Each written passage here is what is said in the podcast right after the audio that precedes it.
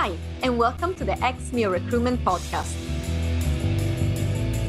where we share career advice for service leavers and veterans. I'm Rosie Vilecce, and I'm the head of marketing here at Ex-Mil Recruitment. Although I didn't serve myself, I'm an original military brat. My dad served in the Navy for 40 years, and my brother is on year 26 and counting. Throughout this podcast, I will be your hostess. I will interview guests, chat with the Ex-Mil team, and facilitate conversations that help veterans like you to get the jobs they truly want. Here's today's episode. Welcome, everyone, to a new episode of Ex-Mil Recruitment Podcast. I am here today with Trish Mullen, who is a career consultant showing you how to present the best version of yourself. Hi, Trish. How are you doing? I'm doing well, Rosie, and thank you for inviting me onto the podcast. It's it's my absolute pleasure to be here because I am a big fan of Ex-Mil recruitment and especially, you know, Ben and and Daniel and the people that work there. So I'm more than happy to be here. Thank you. Thanks to you. I'm really excited about our conversation. We were having a little bit of a chat before we got started with the recording, and I love your energy. So I just can't wait to get started. And I think a great starting point is actually a little bit about yourself and your story. So you're a military veteran. Let's start there. Yes. Tell us a little yes. bit more about it. Yes, I'm a military veteran. I spent 22 years in military intelligence, signals intelligence. Um, spent time in Cyprus, in Germany, in the UK, and the majority of my career was spent in Northern Ireland back in the day when it wasn't as nice a place yeah. as it is now. So I then stayed. My husband and I just decided he's a veteran too. We, we loved living in Northern Ireland. So we stayed here ever since. But yeah, I had a wonderful career. I loved my military career, but I knew it was time to go. Yeah. I've always felt that, Rosie, you know, when the time is up to move yeah. on, you need to move on. And I've always done that. So after I left the military, I then worked in social work for four years. Mm-hmm. But left there because, and I say this to military people, if you don't position yourself at the right level in a company, there's nothing more frustrating or the biggest stressor is yeah. that when you don't have that ability to make decisions and your whole life has been about making decisions, but mm. you know, mm. in intelligence, it's about making decisions very fast. And when that that rug has been pulled out from under you, my choice entirely, then I knew that I couldn't stay there. And because I knew what decisions needed to be made in the social work area, and it just wasn't happening. So I moved on. What did I do after that? I worked for a recruitment agency. Right. And started getting all these different jobs. And these employers were saying, Trish, you're amazing. And I'm thinking, I'm not. And do you know what it was? It was because I could answer a telephone. Yeah. I could get a gist of what the message was and whether or not that employer was to ring them back and, mm-hmm. and what, what was next. So anyway, um, I got headhunted through one of these companies that I was working with and went there. But again, my values, I didn't like the way the company was run. I didn't like how people were treated. And I'm a very, very values driven person. Yeah. I will never ever compromise on my values, and my values made me move on. And that led me to career guidance. Mm-hmm. I've just frightened my wee dog there by clapping my hands. Um, that led me to career guidance, and that's where I've been for the last 20 years. I was one of the regional managers of the Career Transition Partnership, and I covered Scotland and Northern Ireland. Yeah. Wow. That's a full career. Yeah, I've, I've had a ball. Yeah. And tell us a little bit more about what you do right now. Do you work specifically just with veterans? Like, how do you best support them? I don't work specifically with veterans, um, and but the majority of my work over yeah. the last two years since I retired really has been with veterans mm-hmm. because I suppose, like most people, that's my comfort zone. Yeah. Um, my knowledge and expertise around everything to do with job search is my comfort zone. I absolutely love it. Yeah. But I have, during those two years, worked a lot with graduates. I've also partnered someone and we've built a leadership academy for pharmacists. Yeah. So that's what I'm working on as well right now. Yeah. Working in supporting pharmacists through that leadership journey. You're the yeah, definition so, of uh, being entrepreneurial as a person. Yeah. That's yeah, it. yeah. I don't want to be, it's not that I don't want to not be associated with just veterans, yeah. but that is a part of, of the group that I can help. But I am moving away from that now yeah. quite substantially. Yeah. Let's go back in time and let's talk a little bit about how it was for you to leave your career right what happened how did you transition out of the military how you know how was it for you what was good what was bad i transitioned very well but that's because i've always been a go-getter an action taker i've never been someone that sits there and waits on someone to tell them what to do rosie a lot of military people not a lot but some military people because that's the military culture it tells people what to wear where to go, when to be there, how to behave when they get there. And it kind of strips people's confidence in their own abilities to make decisions. I never got that stripped away. Yeah. From a very young age, um, someone recognized something in me. In my very first posting, which was to Cyprus, mm-hmm. this um, I was a lance corporal, and this warrant officer recognized something in me I didn't recognize in myself. Mm-hmm. So he started to teach me to do this specific job that would normally be done by someone four, three ranks above by a staff sergeant. Right. And I just loved it because it was really, I'm very curious. I love mm-hmm. to ask questions. And that really allowed me to do that to to really dig deep and and find things out and look for patterns and look for trends. Yeah. So that was my forte, and I've always remembered him for that, and I've never not paid it forward in that respect. As soon as I got to the next rank up, which was a corporal, I was helping lance corporals and private soldiers develop themselves. I yeah. wasn't doing anything for them. But again, going back to what I said about empowering and instilling confidence, that's that must have always been inside me. And that's what I do now to a large extent in LinkedIn, especially. Yeah. It's this paying it forward always. But you know, that comes, we were talking before the podcast about things coming at a cost. That comes at a cost because it gets to a point where some people demand that yeah. I do things for them and and they don't want to pay, even although my um, rates the lowest of any mm-hmm. any career mm-hmm. consultant ever for military.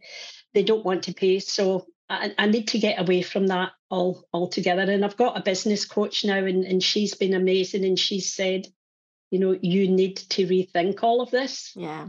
I don't really want a full time business. I don't. Mm-hmm. I value my time too much, Rosie. Yeah. I love to go out walking the dog. I like to, the time to call it my Bit own freedom. Yeah. Yeah. But I do still like to learn, and I do have far too much knowledge and experience and understanding to not share it with others. So I'll always do that to some extent. Yeah. So let's talk then directly to the go getters out there that are just like you, that entrepreneurial spirit, what can they expect or what can they do to really transition as well as you did and find themselves with an advantage compared to everybody else who might be maybe be uncertain or unsure about what to do yeah I see it all the time on LinkedIn. I can see immediately. I delivered the LinkedIn masterclasses every month for the last two years. Yeah. And I knew within a week of that masterclass who the go getters were. They right. stand out a mile, and they're a very, very small percentage of military people. And I suppose it goes back to what I was saying earlier about the culture and how it develops people. Yeah. They are a bit unsure, mm. they're a bit underconfident, and I totally understand that. But there's others who were and are, I suppose, like me, who will not see an obstacle in front but will see a real challenge and an opportunity mm-hmm. to go over that obstacle or get round it, circumvent it somehow. Yeah. I see it all the time and it's fascinating to watch. Yeah. Fascinating. Others that are less sure, they just need a bit of confidence building. They just need someone to sit down with them, Rosie, and to say, listen, talk me through what you did at work last week. Yeah. Let's start Monday morning. You got up. What did you do as soon as you got up? And then I get them to start going through their week. And then i'm feeding it back to them. Oh that sounds like you know what you, what you did there was um, you challenged the status quo. You know you came up, you had an idea you wanted to propose this idea. People were yeah. resistant. So there's a bit of change management around that as well. And they go yeah. oh. So it's starting to help them identify who they are under the uniform because i've always believed every single person in this world has a place in this world. Yeah. And unfortunately, the education system fails young people because mm-hmm. it doesn't recognize that we entrepreneurs sitting in the corner, that we creative person with their head going round yeah, and round yeah, yeah. and round. Can't understand maths, can't understand English, but has got great ideas how you can do it smarter. Yeah but nobody wants to listen. So I'm a great believer within each of us, mm-hmm. there's something, and it just needs somebody like me to help unpick and help people identify who they are because the military brands people. It tells them you're a sergeant, you're in the Navy, you're a chief pet, a petty officer, you're in the Navy, this is what you are. It's very structured. Not, there's a lot of organization. Yeah. There's a lot of putting yeah. in boxes. That's what you're saying. Yeah, but it's not who they are because yeah. that petty officer is not the same as another petty officer. Is not the same as another petty officer. They're all very unique. And when I used to deliver the workshops, I used to deliver three day workshops in CTP. Mm-hmm. And the very first thing I would say to them is, right, every one of you in this room is an actor. Yeah. You're wearing a costume, and that costume is that uniform. Some of you have a big shield up in front of you, and that's your rank. And you hold that shield up, and people do things for you. You hold that shield up, and it protects you. But that's not who you are. So let's yeah. put the shields down right now because rank means nothing. Yeah let's start peeling you out of that uniform mm-hmm. and start to see who this real person is underneath. And one thing I used mainly on one to ones, I would say to someone, talk me through the last time you had a fantastic day at work. Right. Now, it might have been yesterday, it might have been five years ago, it might have been 10 years ago, but just cast your mind back and talk me through that day.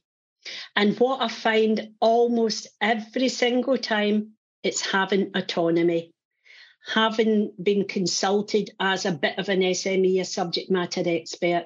It's about being able to share their experience and, and coach and mentor yeah. less experienced colleagues. All of that is yeah. what floats the boat of most military people. Yeah. You talked about empowering mindset, confidence. Let's go a bit deeper here. So, if there is somebody that is listening out there and maybe they just left their service leavers, they're thinking, okay, yeah, I'm not so sure. What am I going to do in my civilian life, right? How do I cope with that?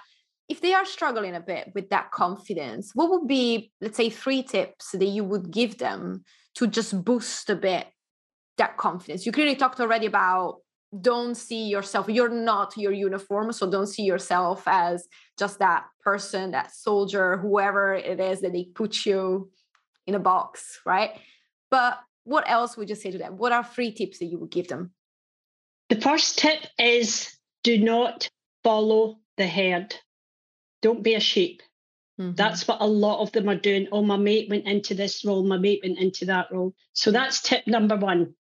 Tip number two is you will never, ever get an opportunity like this again from any employer where you have 12 months at least to mm. prepare mm. yourself.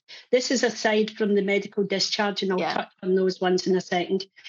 You will never get this time from any employer or the financial support that you get from any employer. It won't happen. So, really make the best use of it as possible. Yeah. And number three, resettlement can be a minefield because everybody's telling you all these different things. So, what I would say is take a deep breath, take a step back, And that quote from the boy, the fox, the horse, and the mole, which I love, when the yeah. boy and the horse are in the forest and they're lost, and the boy's lost, and he says to the horse, I just cannot see a way out. And the horse says, Can you see your next step? And the boy said, Yes, well, take it, said the yeah. horse. That would be my advice. Stop looking at CVs. Stop looking at doing trying to use your training money and get training courses in. Can you see your first step? And that's the only step to take right now. Yeah. That would be the three. Amazing. I love all three tips. Yeah, yeah. they make so many mistakes because as soon as they sign off, right, I need help with my CV. Who can help me? No, you don't even know who you are. How can yeah. you write a CV? yeah, exactly. And you know, this is something that I see a lot with the consultants, right, at Ex-Mil Recruitment. They talk a lot with different candidates, and some of them are trying to figure it out. I think one of the questions probably that comes back the most, in a way, is about how do I communicate my value, right? So this is maybe after that they have already figured out who they are, they see their strengths, but they are not sure how do I communicate that strength? How do I communicate that I am the man for the job and this is, this is me, this is who I am independently from that career that I've got, you know, at my back yeah. now. Again, what is your tip for somebody, or how was it for you to communicate that strength, right? What is it that makes you so strong and the right employee for somebody else? Yes. Well, for me personally, I couldn't communicate that strength. I didn't have CTP, I didn't take up CTP when I left. I had no idea who I was. I had, mm. and I thought military intelligence, who's going to want me? Right. What can I do? There's no intelligence jobs that I've been doing outside. Yeah. I wasn't aware of transferable skills. I mm. didn't even know what they were. But I knew I, I suppose, instilled confidence in myself because yeah. as I started to do all of these temping jobs in the social work, I quickly mm. realised I can learn these things dead quick and, and become quite good. Yeah. I can master these really quickly. Yeah. So that started to build confidence in me. So that's from me. But from others, um, how can they build confidence? Well, well, first of all, they need to know where that value is needed. Mm-hmm. So once they they understand themselves, there's two ways. The main way is LinkedIn. LinkedIn, there's no better platform for branding. And everyone leaving the military has to have a brand. They have to, mm-hmm. because that's just the way the world of work is right now. You yeah, have to absolutely. have that brand. And 85% of employers will immediately go to LinkedIn to find you yeah. and see what you're all about. You know, but in the old days, five years ago, the employers had to wait on the references coming in from a referee. Yeah. They don't have to do that anymore.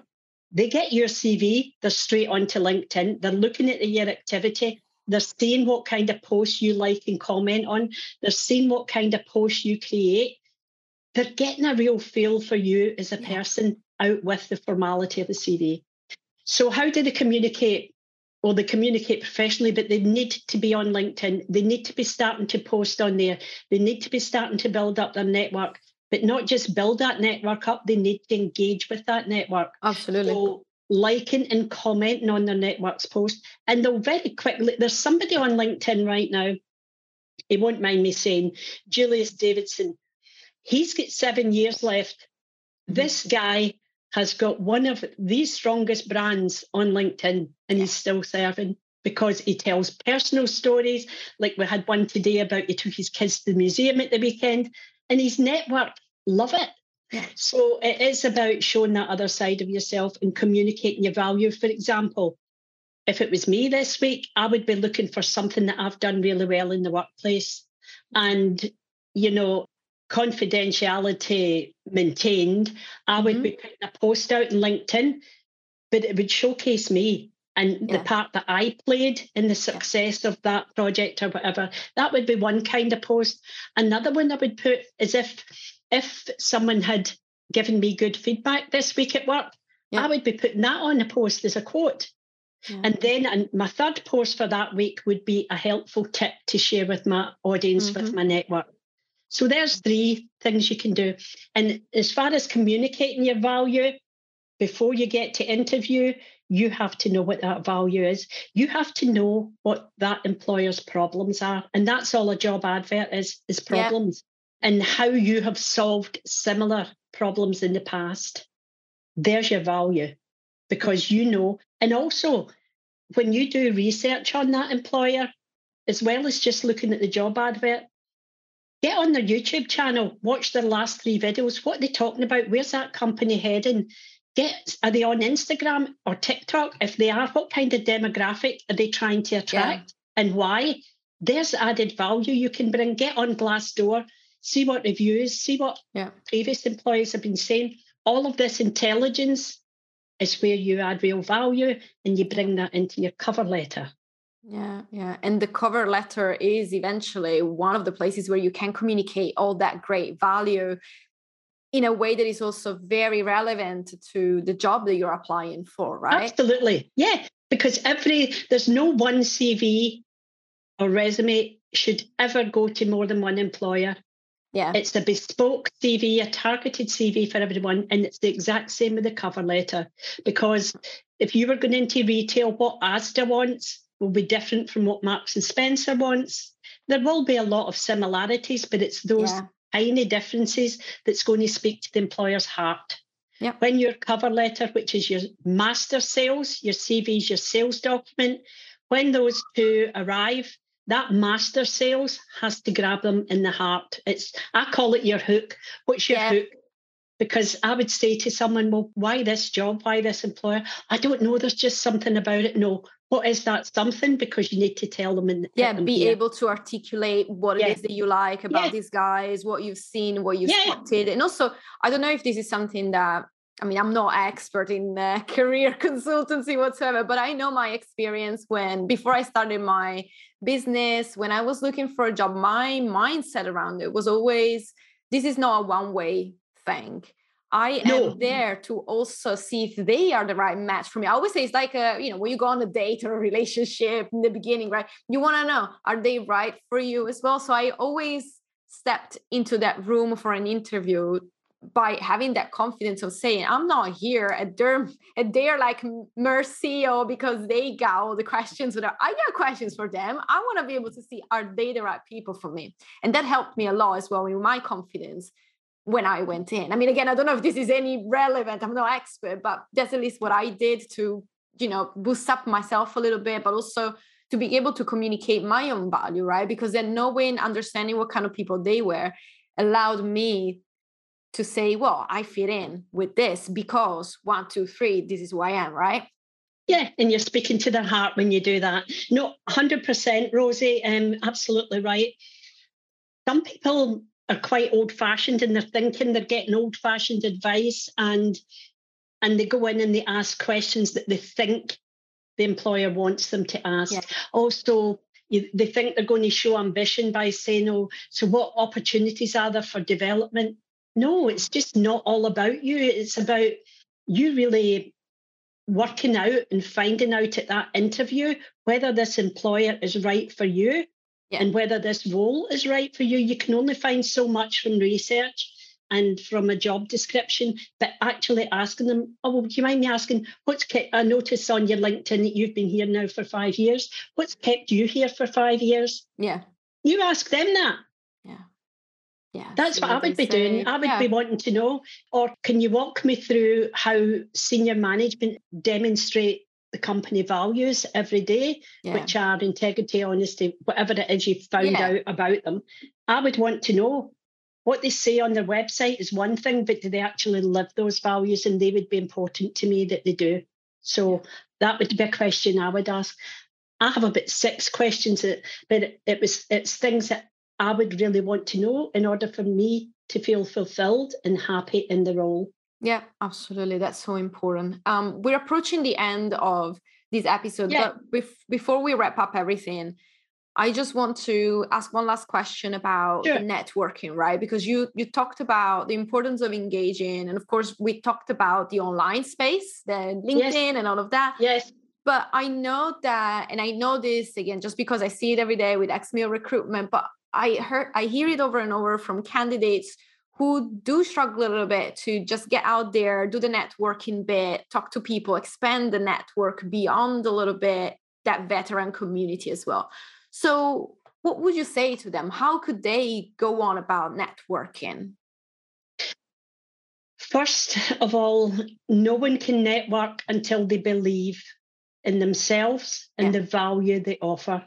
Because otherwise they're just going to go in there and they're not going to know what to do and they're going to be like rabbit in the headlights. Yeah. So understanding that's why i think i always go back to it's stage one of the job search is who am i under that job title? I mean who are you rosie under that marketing director yeah. title? Rosie has her own unique qualities as do they so who are they? And they miss that bit. They always skip it and they go straight to step three or four. That's why so many military people change jobs in the first yeah. six to 12 months because they haven't done that groundwork. So what can they do? They can go to, there's lots of careers fairs up and down the country, almost every week. There's careers fairs. Go to ones that are non-military. Try yeah. those as well because yes, CTP run them. Yes, uh, BFRS run them.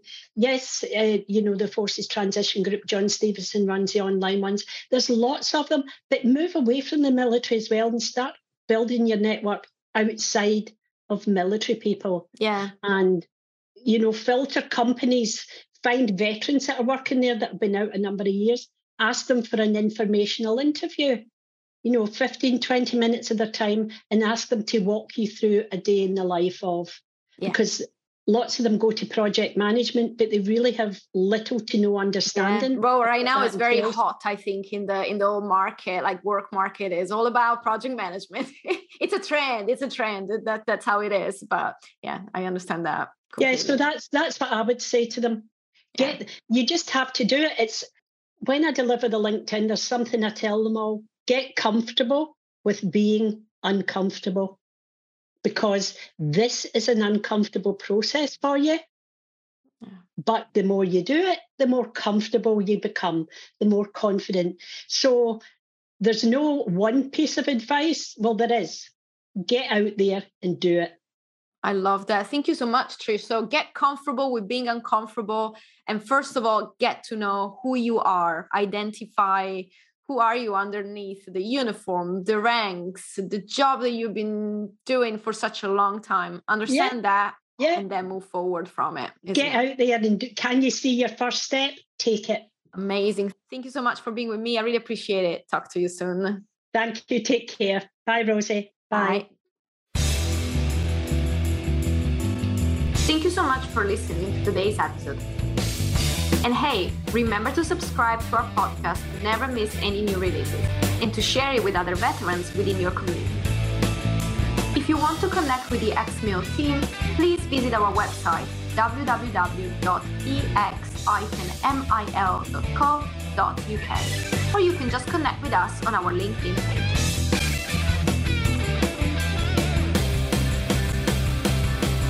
Thank you so much and see you next time.